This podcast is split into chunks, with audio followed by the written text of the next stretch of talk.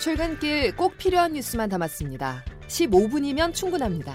CBS 김덕기의 아침 뉴스가 전해드리는 뉴스 속속.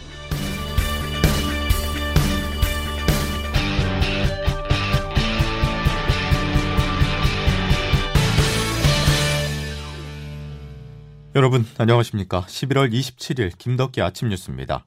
코로나19 3차 유행이 2차를 넘어서 1차 수준에 근접하고 있습니다.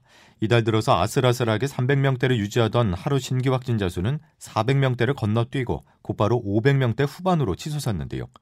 방역당국은 다음 주 초까지 하루 400에서 600명대 확진자가 나올 수 있다고 경고했습니다. 첫 소식 황영찬 기자입니다. 어제 코로나19 신규 확진자가 583명으로 집계되며 8개월여 만에 최대치를 기록했는데 방역당국은 증가세가 더 이어질 것이라 내다봤습니다. 인구 밀도가 높은 수도권 곳곳에서 확진자가 대거 발생하고 활동 범위가 넓은 젊은 층 확진자가 많기 때문입니다. 중앙방역대책본부 이상원 위기대응 분석관입니다. 수학적 예측 결과 12월 초까지는 1일 400에서 600명대의 신규 확진자가 지속 발생할 수 있을 것으로 예상됩니다.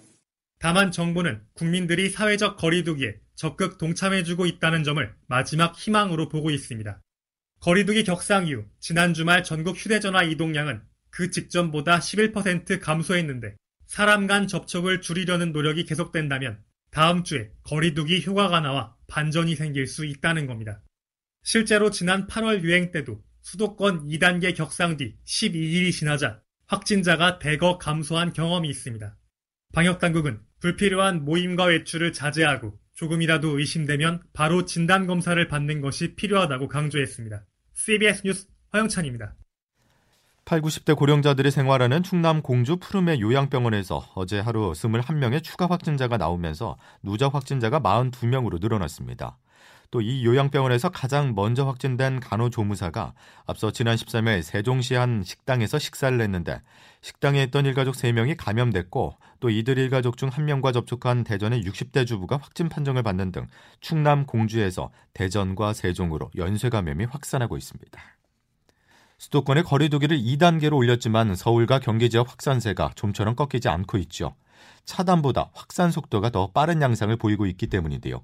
선제적으로 거리두기를 상향해야 한다는 목소리가 그래서 나오고 있습니다. 하지만 정부는 조금 더 지켜봐야 한다는 입장입니다. 조태임 기자의 보도입니다. 수도권의 사회적 거리두기 2단계 격상에도 전국적으로 산발적인 집단 감염이 잇따르면서 사회적 거리두기를 격상해야 한다는 목소리가 힘을 얻고 있습니다. 천은미 이대 목동병원 호흡기 내과 교수입니다. 현재적으로 우리가 거리두기나 검사를 더 늘렸어야 되는데 조금 늦은 감이 있다고 생각합니다. 또 현재와 같은 감염 추세라면 이번 주 또는 다음 주에는 병실 부족으로 인해 고위험군 환자가 즉시 입원하지 못하는 상황에 처할 수도 있습니다. 2.5단계 격상은 일주일 일평균 확진자 규모가 400에서 500명 이상을 초과하는 경우에 가능한데 다음 주 중반인 12월 초까지는 400에서 600명의 확진자가 예상되기 때문에 격상 논의가 가능하게 됩니다. 하지만 방역 당국은 신중한 입장입니다. 손영래 중앙사고수습본부 전략기획반장입니다. 다른 지역들의 환자 발생 양상이 크게 증가하고 있지는 않아서 더 안정적으로 관리될 수 있는지를 지켜보면서 사회적 거리두기 효과가 다음 주 중반 이후엔 나타날 것으로 보기 때문에 지금 상황에서 거리두기 단계 조정을 논의하기엔 이르다는 겁니다. 이런 가운데 오늘 오전에 발표될 신규 확진자 수 역시 400명대 중후반에서 많을 경우 500명을 넘을 것으로 예상됩니다. CBS 뉴스 조태임입니다. 코로나 3차 유행이 본격화하면서 수험생들이 비상입니다. 유은혜 부총리 겸 교육부 장관은 국민적 협조를 요청하는 대국민 호소문을 발표하기도 했는데요. 국민 모두가 도와줘야 한다는 점을 강조했습니다. 관련 내용 들어보겠습니다. 우리 국민 모두가 수험생을 둔 학부모의 마음으로 오늘부터 일주일 동안 모든 일상적인 친목 활동을 잠시 멈춰 주시기를 요청드립니다. 특히 수능 전날인 12월 2일 수험생 중에서 검사 대상자나 확진자가 발생하더라도 시험 기회를 반드시 제공할 계획이니 우리 수험생들께서는 당황하지 말고 보건소와 교육청의 안내대로 따라 주시면 됩니다. 자, 지금부터는 헌정사상 초유의 검찰총장 직무 배제 사태에 대해서 전해드리겠습니다. 추미애 법무부 장관과 윤석열 검찰총장이 반격에 반격을 가하면서 파국을 향해서 치닫고 있는데요. 법조팀 김중호 기자와 몇 가지 짚어보겠습니다. 김 기자. 네. 자, 윤 총장이 직무 정지 처분을 취소해달라는 소송을 제기하자 추 장관은 더 센 카드를 꺼내들었습니다. 네, 윤석열 총장의 소송 준비 어제도 발빠르게 진행됐습니다. 어, 추 장관이 지난 24일 화요일이죠. 어, 저녁에 윤 총장 직무 집행 정지 결정을 내렸는데요. 예. 어, 바로 다음 날 어, 직무 정지 처분의 집행 정지 신청을 서울 행정법원에 냈습니다. 그리고 그 다음 날이죠. 어제는 이 바로 직무 정지 처분 자체가 위법하다. 이것을 취소해 달라는 그런 직무 정지 처분 취소 소송을 제기했습니다. 예. 어, 추 장관 역시 가만히 있지 않았습니다. 어, 사상 초유의 검찰총장 직무집행 정지 명령을 내린 데 이어 후속 조치가 이어졌습니다. 어, 제는 윤 총장의 징계 여부와 수위를 심의할 검사 징계위원회를 다음 달 2일에 소집하겠다 이렇게 밝혔습니다. 예. 또 판사 사찰 문건을 보고 어, 이, 이 보고하고 이게 대검부서에 전달하도록 한 행위가 직권 남용에 해당한다 이러면서 대검찰청에 윤 총장에 대한 수사를 의뢰하기도 했습니다. 네. 단순한 이제 행정명령 차원이 아닌 형사 사법 절차에 돌입한 것입니다. 그렇다면 임기가 보정된 윤 총장의 해임이 가능한 겁니까? 아무래도 좀 그렇게 보입니다. 아, 다음 주 수요일에 열리는 윤석열 징계위에서는 최고 수위의 해임이 의결될 것이다. 이런 관측이 나오고 있습니다. 아, 징계위원 7명 가운데 5명이 추 장관이 지명하거나 위촉한 인사이기 때문인데요. 예. 어, 그래서 더욱 어, 무게가 실리고 있는 것이죠. 만약 여기서 해임이 의결되면 법무부 장관이 제청해 문재인 대통령이 최종 집행하게 됩니다. 근데 이 경우에도 윤 총장은 해임 처분에 대한 소송전에 돌입할 것이다. 이런 전망이 나오고 있습니다. 다만 현재까지 윤 총장 측 변호인은 결과를 보고 판단하겠다면서 극도로 신중한 태도를 보이고 있습니다. 예. 그리고 또 윤 총장의 해임이 먼저 이뤄진다 해도 어, 법원이 이 윤 총장이 제기한 집행정지 신청의 결론은 내놓게 됩니다. 어, 그래서 법원이 윤 총장의 신청을 받아들여 인용할 경우에는 추 장관과 문재인 정부에게는 큰 정치적 부담으로 작용할 전망입니다. 예. 자, 그런데 전국의 평검사들과 고검장들이 추 장관 결정에 반발하고 있는데 앞으로 이 부분은 어떤 영향을 미칠까요? 네, 사실 어저께 말 그대로 어, 검란이라는 말이 딱 적합한 수준의 아주 강한 반발이었는데요. 하지만 검사들이 반발 이겨내는 과정에서도 추 장관은 계속해서 그 행위를 이어갔죠. 예. 결과적으로 이런 영향에는 쪽그 여론에는 조금 영향을 미칠 수 있을지 몰라도 실질적으로 큰 변화를 이끌어내기는 역부족이다. 이런 평가가 정확할 것 같습니다. 예, 여기까지 김중옥 기자였습니다. 자, 여당에서도 윤석열 검찰총장을 향해 압박 수위를 점차 높이고 있습니다. 더불어민주당 이낙연 대표는 윤 총장에 대한 국정조사 필요성을 다시 한번 강조했습니다. 김기용 기자입니다. 더불어민주당이 윤석열 검찰총장에 대한 국정조사 필요성을 제기하자 제1야당인 국민의힘은 추미애 법무부 장관까지 국정조사에 포함하자며 반격에 나섰습니다. 주호영 원내대표입니다.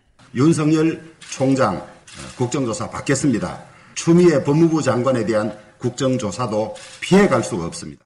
이에 민주당 이낙연 대표 측은 윤 총장을 향한 국정조사 필요성을 재차 강조했습니다.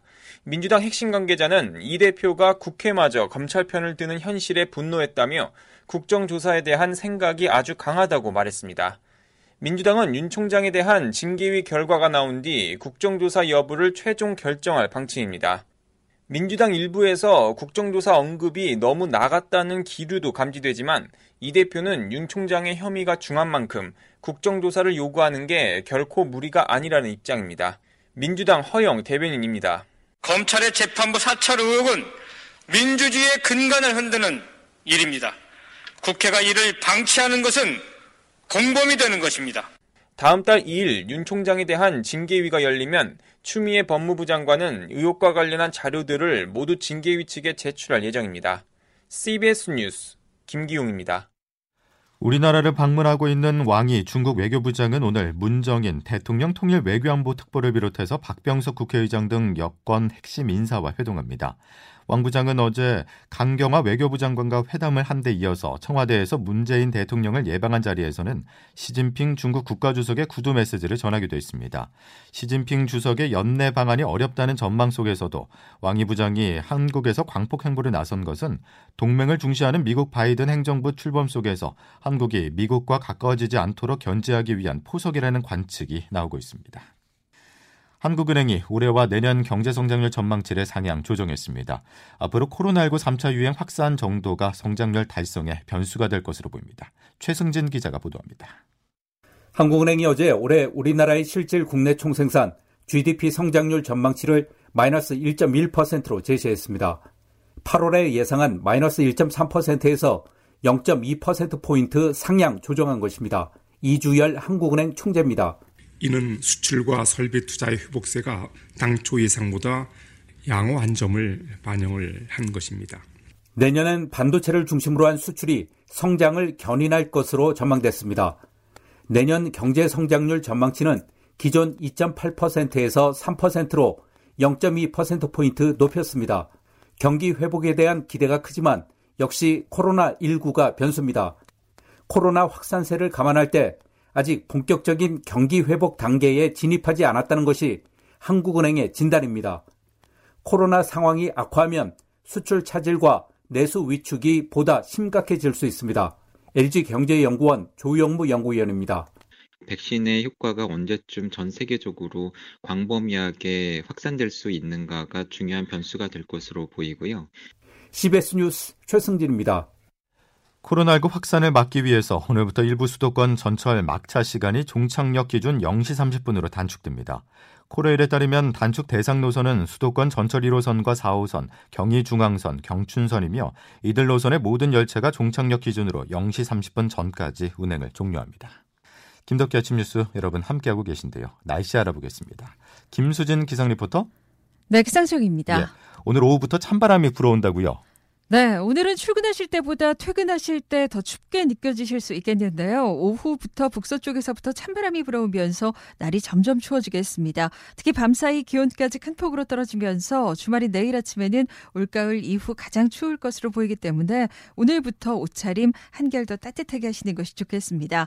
반면에 이렇게 찬바람이 불어오면서 수도권과 충청 전북권의 초미세먼지는 오늘 오후부터 차츰 해소되겠고요. 전국의 하늘도 오후부터는 맑아지겠습니다. 되겠습니다. 다만 동풍의 영향으로 강원 영동 지역은 오늘 밤까지 경북 북부 동해안은 밤한때 비나 눈이 조금 내리겠고 기온이 낮은 강원 산간 지역으로는 오늘 오후부터 1에서 5cm 안팎의 눈이 다소 쌓이는 곳이 있겠습니다. 그리고 찬 공기가 만들어낸 눈구름들 영향, 눈비구름들 영향으로 오늘 밤부터 내일 사이 제주와 호남 서해안으로는 눈이 날리거나 빗방울이 떨어지는 곳이 있겠습니다. 이런 가운데 오늘 낮 최고 기온 서울 7도, 원주 청주 8도, 광주 10도의 분포로 어제보다 보다 낮은 가운데 찬바람이 불어서 한층 쌀쌀하게 했고요. 주말인 내일 아침에는 서울이 영하 4도까지 떨어지는 등 이제부터 본격적으로 영하권의 겨울 추위가 찾아오겠습니다. 날씨였습니다. 연말이 다가오면서 지치는 게 어쩌면 당연할 수 있습니다. 1년 내내 이어진 거리두기 피로감으로 자포자기 심정이 들 수도 있고 이번에도 곧 수그러들겠지 하는 마음이 생기게 되는데요. 그런데 방역에는 왕도가 없습니다. 3차 유행 중인 지금은 느슨해진 마음과 마스크를 다시 고쳤을 때입니다. 아침 뉴스 오늘 소식 여기까지입니다.